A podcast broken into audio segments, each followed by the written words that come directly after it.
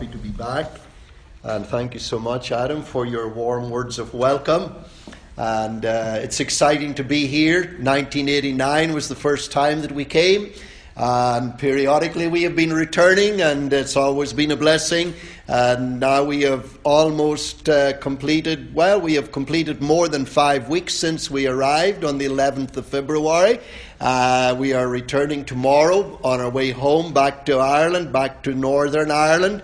We met someone yesterday evening who had a pen pal uh, from just about 17 miles uh, away from where we live.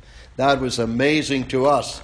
This lady had never met anyone else from Northern Ireland, so it was a great joy for us to meet her and for her, of course, to meet us. But we do come from a very lovely part of the world. We call it the Emerald Isle. That's because it's always nice and green. It's not very big. The island, for those of you who do not know, is about 300 miles from the north coast to the southern tip, and it's about 150 miles wide. So that's our island, and on it there are about six and a half million people. We are part of the United Kingdom, as you will have gathered already. Uh, that is a small portion at the uh, uh, on the northern part of the island, and uh, 1.6 million people who are British citizens there. And uh, this year, of course, as I've said to you, is a very special year for us as a community, in that our Queen is celebrating her 90th birthday, and she was she acceded to the throne in 1952.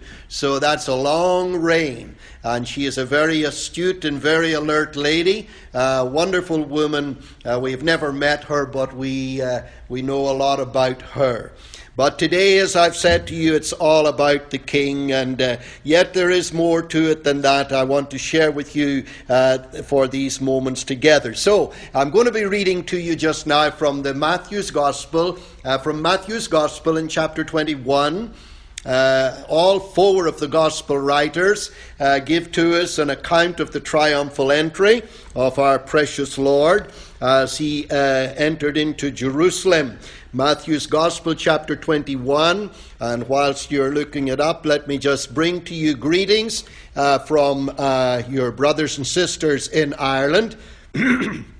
they are thinking about us and praying for us. And this morning we have had a text message from our son Wesley, and uh, they are, of course, thinking about us back at, uh, at home. Uh, so there we are. And I pray that the Lord will continue to bless you all and minister through you in the days to come. We have enjoyed the fellowship and all the ministry, and we thank God for answers to prayer. Now, Matthew chapter 21, commencing at verse 1. And when they drew near to Jerusalem and were come to Bethphage unto the Mount of Olives, then Jesus sent two disciples, saying unto them, Go into the village uh, over against you or beside you, and immediately you will find a donkey tied and a colt with her. Loose them and bring them unto me.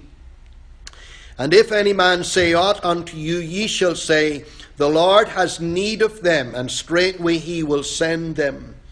And all this was done that it might be fulfilled, which was spoken by the prophet, that is, the prophet Zechariah, saying, Tell ye the daughter of Zion, Behold, the king cometh unto you, meek and sitting upon a donkey, and a colt the foal of a donkey. And the disciples went and did as Jesus commanded them, and brought the donkey and the colt, and put on them their clothes, and they set him thereon. And a very great multitude spread their garments in the way. Others cut down branches from the trees and spread them in the way. And the multitudes that went before and that followed cried, saying, Hosanna to the Son of David. Blessed is he that cometh in the name of the Lord. Hosanna in the highest. And when he was come into Jerusalem, all the city was moved, saying, Who is this? And the multitude said, This is Jesus the prophet of Nazareth of Galilee. And we shall conclude there at verse 11. Let's pray together. Loving Father, we thank you for this very special occasion, this momentous day in the church calendar as we think about the triumphal entry into Jerusalem.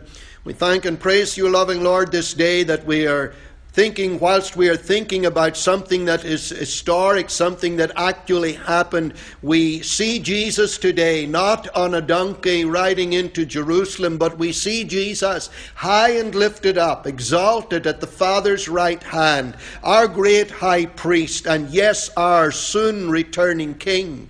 And Lord, we pray that through this day the Holy Spirit of God will work on our hearts that we might be so prepared, adjusted, fitted, and ready for that event that when Jesus comes, we will be able to say, Hallelujah, even so come, Lord Jesus. I thank you for this day. Thank you for our precious friends here and families that we have known for years, Lord. And we thank you for renewed fellowship and some new people that we are seeing today. And we pray that it will be the beginning of a friendship that will last until Jesus comes and then right into the great eternity. This we pray in Jesus, our Savior's wonderful and precious name. Amen. Amen. Well, as you would probably know, this was uh, Passover season. Uh, now the people have gathered from all the towns and villages all over the land of Israel. It was mandatory that they should do this. Three times in the year, the people were uh, requested, not just requested, but it, as I've said, it was obligatory for them to be there uh, at Jerusalem to celebrate. And they had come to celebrate the Passover. And what a momentous uh, event that was. Something which they were recalling uh, that had its roots right back over 1300 years earlier whenever the redemption night came and the whole nation of Israel uh, were set free from the slavery of Egypt and had come out of the bondage that they had been in and under the domination of Pharaoh. And they have crossed the Red Sea, but not before each head of each Israelite home had taken a little lamb and had it slain and put the blood on the lintel and on the doorposts of the door. And then the Lord said that evening to Moses, Tell the people when that has happened, when I see the blood, I will pass over, pass over you. And so, as the Passover evening had been celebrated, and the death angel had come, and the firstborn of Egypt had lain dead in his cot or in his bed, my, what a weeping and a wailing. But what rejoicing for the people who had so long been in slavery as they set out on their journey toward the land of promise. And down through the succeeding years, God has said, You are to remember this great event, this great master deliverance, this master miracle of Old Testament Scripture, this deliverance through coming through the Red Sea, and this deliverance toward the promised land. And they had done that for quite some time, although there were periods whenever they didn't observe the Passover. But this is an occasion now for Passover season. And of course, Jesus has arrived for this, this Passover celebration. This hasn't been the only time that he has come up to Jerusalem during his earthly ministry. He's been there before. But this time he has come for a particular reason. And the reason was that this time having come, he was coming to reveal himself, to present himself to the people. But of course, as you know, he came unto his own, and his own received him not. They rejected him. And they said, Away with him, away with him, crucify him, Crucify him. We will not have this man to rule over us. So that happened all during the space of a few days. And as the king rides down the Mount of Olives with all the celebration that's going on and all the hosannas that are welling up into the atmosphere and the sky and the whole circumference of the, the congregation of the people all around is full of praises and full of rapture and full of welcome and full of joy. And yet amongst the people there were those who were perturbed those who did not want this king, those who were already plotting his downfall. But having come to this point, they're on their way into the city. But having said that, and having spoken about that background and that redemption memory and recollection, which of course is so relevant to us today, there is another aspect to it that I would like to kind of try and earth our lives into uh, this Lord's Day. And that is that as he was preparing to ride into Jerusalem, as he was preparing for this public presentation, he said to two of his disciples, I want you to go into the village that is nearby, and I want you to find there a little donkey. And I want you to bring that donkey because I need that little animal. Now that's just lengthening out the record. And so they go down into the village, and there they find a little donkey, and they bring it to the master, and he uses it to ride into the city. Let me speak to you about this little creature. You know, I come from a land that is associated with that kind of little animal. A few years ago, we were in Ethiopia, and Mr. Edgerton, who is a friend of some of you here, he said to me as we arrived in Addis Ababa, he said, Eric, have you brought your donkey? He said, You'll not need it. There are thousands of donkeys here. and sure enough, we had never seen so many donkeys in our lives. But they were all working donkeys, and they worked very, very hard. But here we are with this little animal.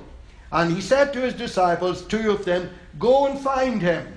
And you know, there are some parallels that I want to bring in that are in the title of my message today wholly available, completely available. Or if I was to take another very simple term, kept for the Master's use. And I trust today the Lord will help us to find ourselves somewhere in there. And maybe find that God has a purpose, a ministry, a place for us. You know what he said? You will find this little animal at the crossroads. Now, you don't find that here in Matthew's gospel, but you'll find it at the place where two ways meet. My dear people, it, if we're ever going to meet with Jesus, if we're ever going to be employed by Him, then we've got to be found where two ways meet. We've got to be found at the crossroads. And as I look back now in my life, I met Jesus at the crossroads where the two ways meet. And I'm glad for that day. I'm glad that that day, as Jesus came into my life, met me at the crossroads, and actually met me at the cross. It changed my life. It transformed me from being just someone doing something to become someone doing something for someone. Jesus. What a moment that was. I was not to realize that Saturday evening that meeting Jesus at the crossroads, where the two ways of my life met my way or his way, the self life or the Christ life. I came to realize that he had a purpose for my life. Now, when you look at a donkey, it doesn't look like a very purposeful creature. It's usually standing there with quite a long face, you know, and it doesn't look too inspired. And it reminds me of the story of the boy who was going to church with his daddy one Sunday morning, and they were passing a farmyard gate, and a donkey was looking over the gate. And the little fellow said, Daddy, he said, there's a good Christian. Why, said the dad. Well, he's got a long face. He's got a long face. No, my friends, we, we, they don't look like they've got much purpose. And that day started for that little animal, doing what it had done every other day, standing at the crossroads.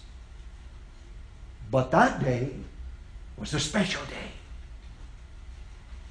And maybe today is a special day for you. You are not here by accident. Are you holding on to me now here? You are not here by accident. This is a significant moment in your life. This was a significant moment for the life of this little creature. You and I are not some kind of little creature, a dumb animal.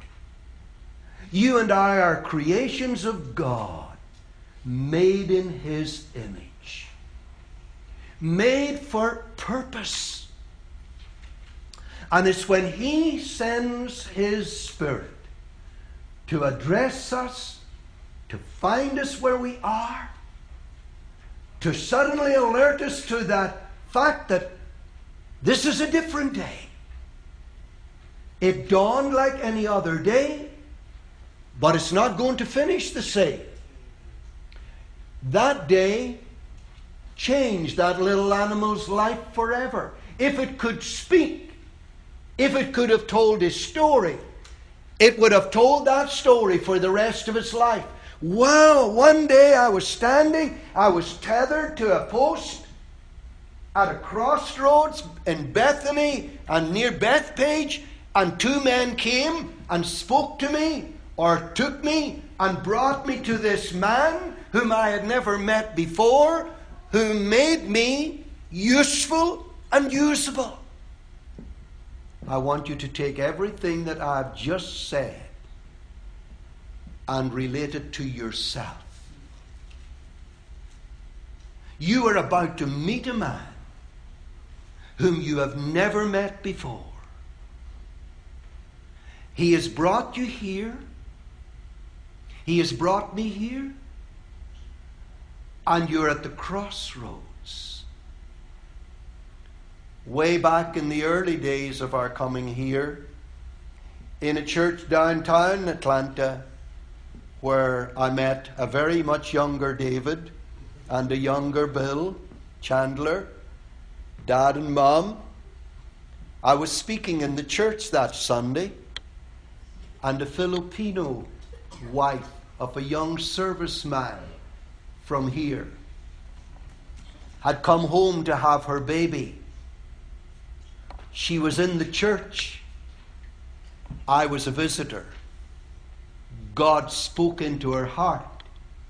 I had the joy of leading her to Jesus after the service. How amazing.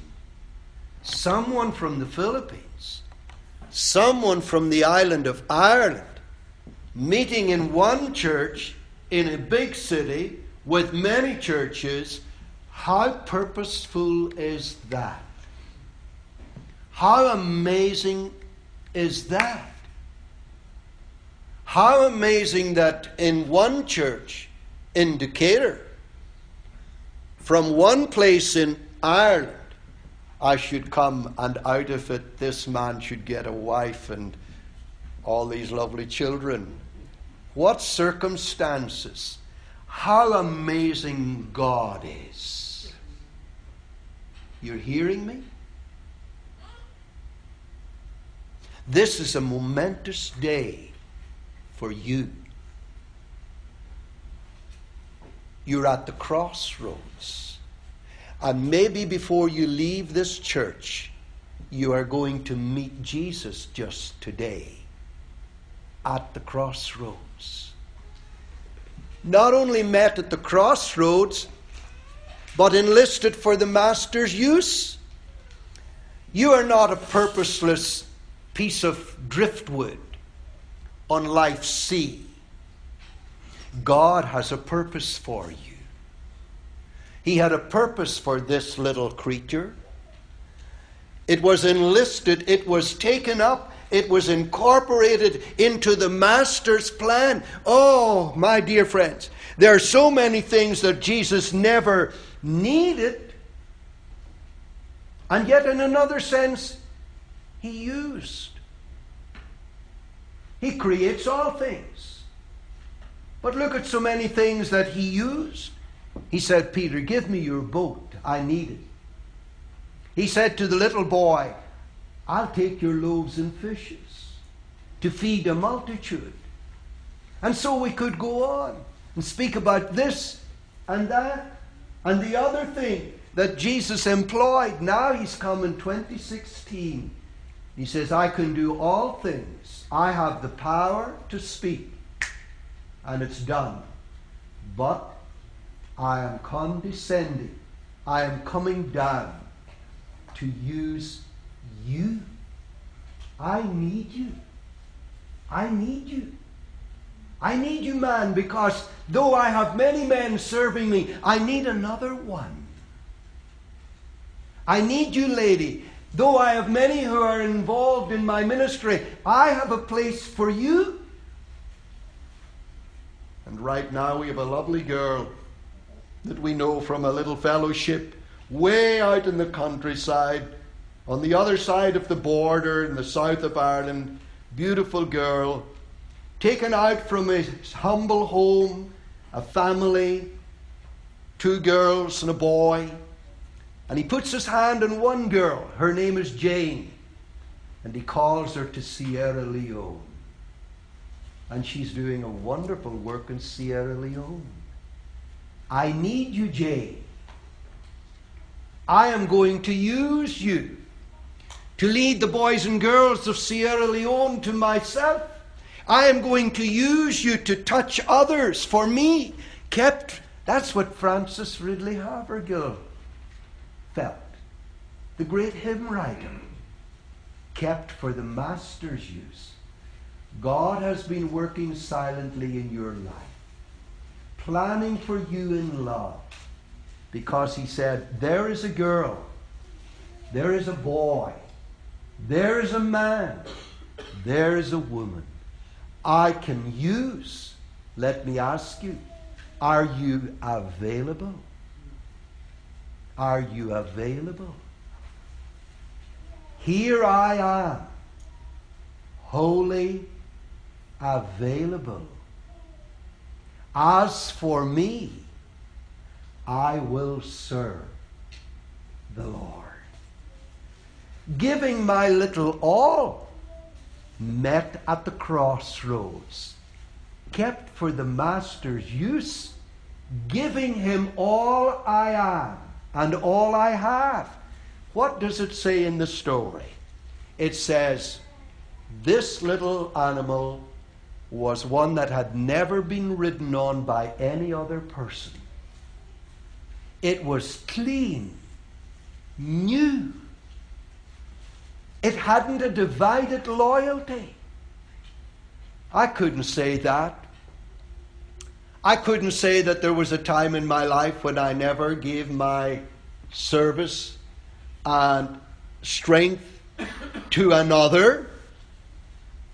Because for some years in my life I lived my own life and I was a sinner without a Savior. And indeed, after I was saved, even, I had my own ambitions. But there came a time when God, by His sanctifying Spirit, came into my life and took me, myself, and brought me, myself, to the cross where I said, I am crucified with Christ, not myself, Lord.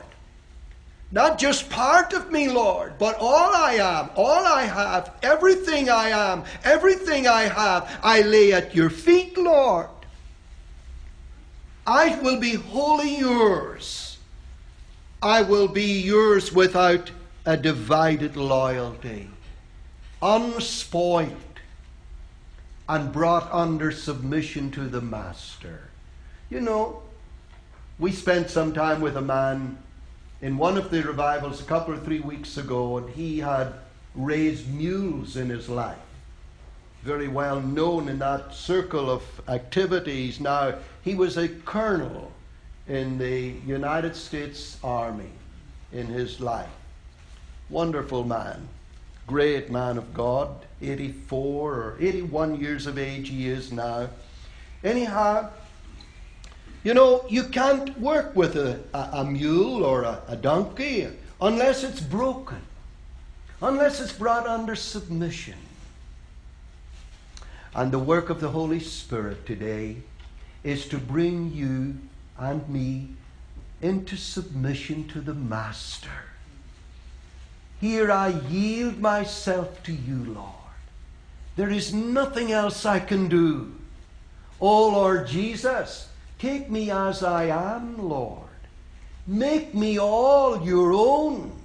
Make my heart your palace and your royal throne.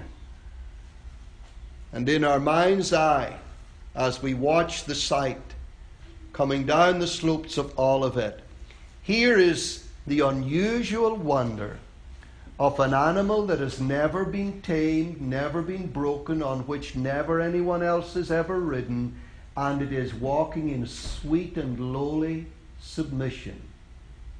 Of course, He created it. And it knew the Master was on its back. We are somewhat different.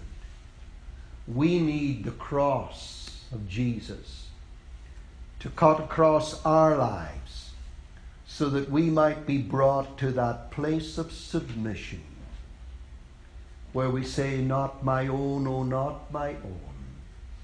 Jesus, I belong to you.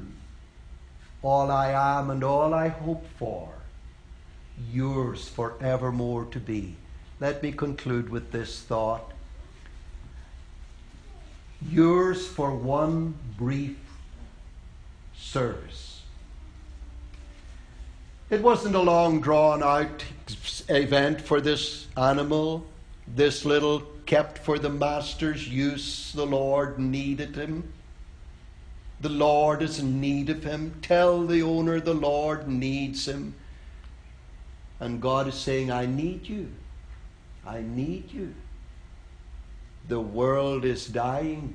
I need you. I need you as my ambassador. I can. Oh, what did God say to Hudson Taylor? Hudson Taylor, if you will give me your life, I will walk all over China through you. And that's what happened. And young Mr. Thomas in Wales, God spoke to him and he answered the call of God and he set out from Wales for Korea. One Korea it was back then. And when he arrived in China a year later with his new bride of a year old or year's marriage, their little baby was born and it died. And a voice said to him, Go back to home, go back to Wales, go back to Wales. Another voice said, Go on to Korea, go on to Korea. And he did. He went on. And as the ship that he travelled on berthed in, in Korea near Pyongyang, some pirates boarded the ship, and young Thomas from Wales was taken and martyred. He died without ever fulfilling his mission. But the man who killed him took a Bible and papered the walls of his bedroom with the Bible. And a Chinese man came through some years later and began to read the verses and was wonderfully converted. And when he came in the morning to his host, he told him what had happened. The consequence is that the man who had massacred or murdered Mr. Thomas, the young man from Wales, was converted and the two of them became evangelists, and revival spread, and a church was built called Thomas Church. That's half of the story. There isn't time for the rest of the story. But on the site of Thomas Church, there is a university today in Pyongyang called PUST University. And that's a remarkable story. But I'll leave you hanging on the edge there. You can look it up on the internet. Pyongyang University of Science and Technology. PUST University. I think you'll be fascinated by what you read. It will not be what you will expect to read. But the church was razed to the ground in the 1940s And whenever the ground was being cleared in the 1990s for the building of Pust University, they saw the foot walls, the foundations, and some elderly people came by and they said, Oh, this is where Thomas Church was built. In memory of the young man from Wales who died on the shores of Korea. The ministry was not in vain. One brief service. Said young Jim Elliot as he left university, he is no fool who gives what he cannot keep to gain what he cannot lose. And he flew with Nat Saint down to Ecuador, down to reach the Auca Indians in South America. And they landed their little aircraft on the, on the sandy strip. And those native people came out and speared them to death. And five of them were slain on the beach. It seemed like a great waste. One little hour of service. But what came out of it? The very men who had speared them were led to Jesus Christ later on. And Elisabeth Elliot, who only went home to be with the Lord within the past year, spent many years of her life serving the Lord amongst those formerly called Auca Indians. One little life of service, one little hour, but what a ministry. It's not the length of our service that's important, it's the quality of our service. Would you be His for as long as He needs you? And say, Yes, Lord, here I am. I am at your disposal. I take my life from myself, I hand it over to you. Lord Jesus, I need you today as my Savior. I am at the crossroads. I come to you. Be my Savior. Lord Jesus, I know you as my Savior, but I shall no longer live for myself. I willingly follow your leading. I will be where you want me to be, and I will do what you want me to do. Here I am, Lord Jesus. Take me, my little all, all I am, and all I hope for. I will be yours. Christine was just a lovely young girl in our young people's choir back in our church in Bangor in the 1970s. She was 14 years of age. At our New Year convention, God spoke to her young heart, and she realized that though the Lord Jesus had saved her, He had a claim on her life and that if she would give her life to him, he would give her a clean heart and a spirit filled heart and life, and she would become a, a servant of the Lord. And Christine stepped out in one of those New Year convention services, just 14, and put her life on the altar for God. Later in the year, I came home from doing school assembly one morning and Yvonne met me and she says, Eric, you'll not believe this. She said, Christine is dead. Christine came from the 11 o'clock break in school, mid morning, as it is with us back home. She sat down on a seat with her friend and buddy at school.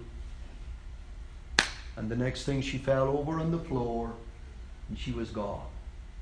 She was gone before she reached the floor. She had a little missionary money bag. And all the money that Christine had saved went to serve the Lord. It would have been for her missionary work. But you know, out of it that night after the funeral service, her brother took me by the arm and he said, Eric, come into the kitchen with me. He said, Eric, I need to be saved. He was the one last one in the family. And I knew him. He had run away from a gospel in revival two years or three years earlier while his brother had got saved. He had run off home, got the car, and left. This was now this boy, 20 something years of age. He said, If I had died, I would have been in hell. But God took Christine to bring me. I am ready. And down on his knees he went in the kitchen floor. And I led him to the Lord Jesus. That was the last family member of the family circle to be led to Jesus. His father put his arms around him that night and said, Welcome, son. Welcome to the family of God. Maybe today is the day for you to put your life on the altar for God, to bring yourself to that point that He is bringing you to, and say, Yes, Lord, now is the time. I will be yours. I am available. And you can make me usable. He will. Let's bow together for a moment of prayer. Lord Jesus, we know today that it's not the years of our life that are most important, but the life in our years. And we have all ages here this day, Father. Little ones, teenagers, young people, older people. You see us, Lord, not by our age. You see us by our hearts. And we thank you today, Lord, that there's no one that is useless. No one whom you could never use, not use. You can take even the most elderly. And if they will put themselves at your disposal, be led by the Holy Spirit, come like this little donkey of which we've been speaking today, and hear that voice. I need you. I need you. The Lord has need of you. You say, Yes, Lord. Whatever you want, I am ready to yield. I need you as my Savior, Lord. I come. I have been bright, but today I am away from the Lord. I need to come back to the Lord. There are some things in my life that I hold on to, some besetting sins in my life that I have not yet let go. Lord, I let them go now. I surrender. I surrender all. All to you, my blessed Savior. I surrender all. Lord, help someone to come today just as they are.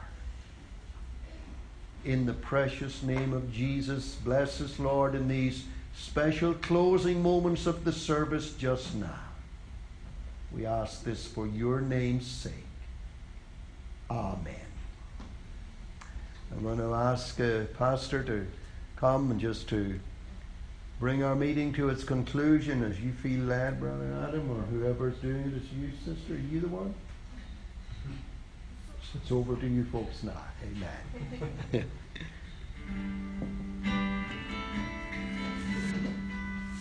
and if you feel you need to come, you just come. I don't know, you can take a seat at the front or whatever your role or pattern is, you do what you feel you need to do.